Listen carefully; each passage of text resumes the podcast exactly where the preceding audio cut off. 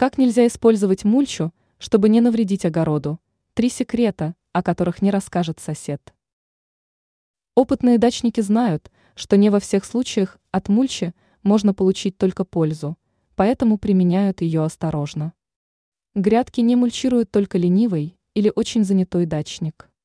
В среде огородников эта процедура считается не менее важной, чем, например, внесение подкормок. Но все же есть нюансы, о которых важно помнить, чтобы не разочароваться. Один просчет может незаслуженно изменить представление о полезности мульчи для сада и огорода. Эксперт сетевого издания «Тут новости», агроном Анастасия Коврижных, рассказала о ситуациях, когда мульча – это плохо. Как нельзя использовать мульчу? 1. Если за зиму мульча разложилась не полностью, остатки нужно убрать. Пользы от нее не так много, но она мешает прогреваться почве.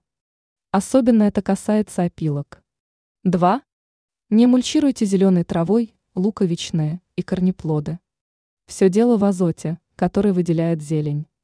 Его избыток вреден для многих культур на поздних этапах развития. Азот в основном нужен на старте.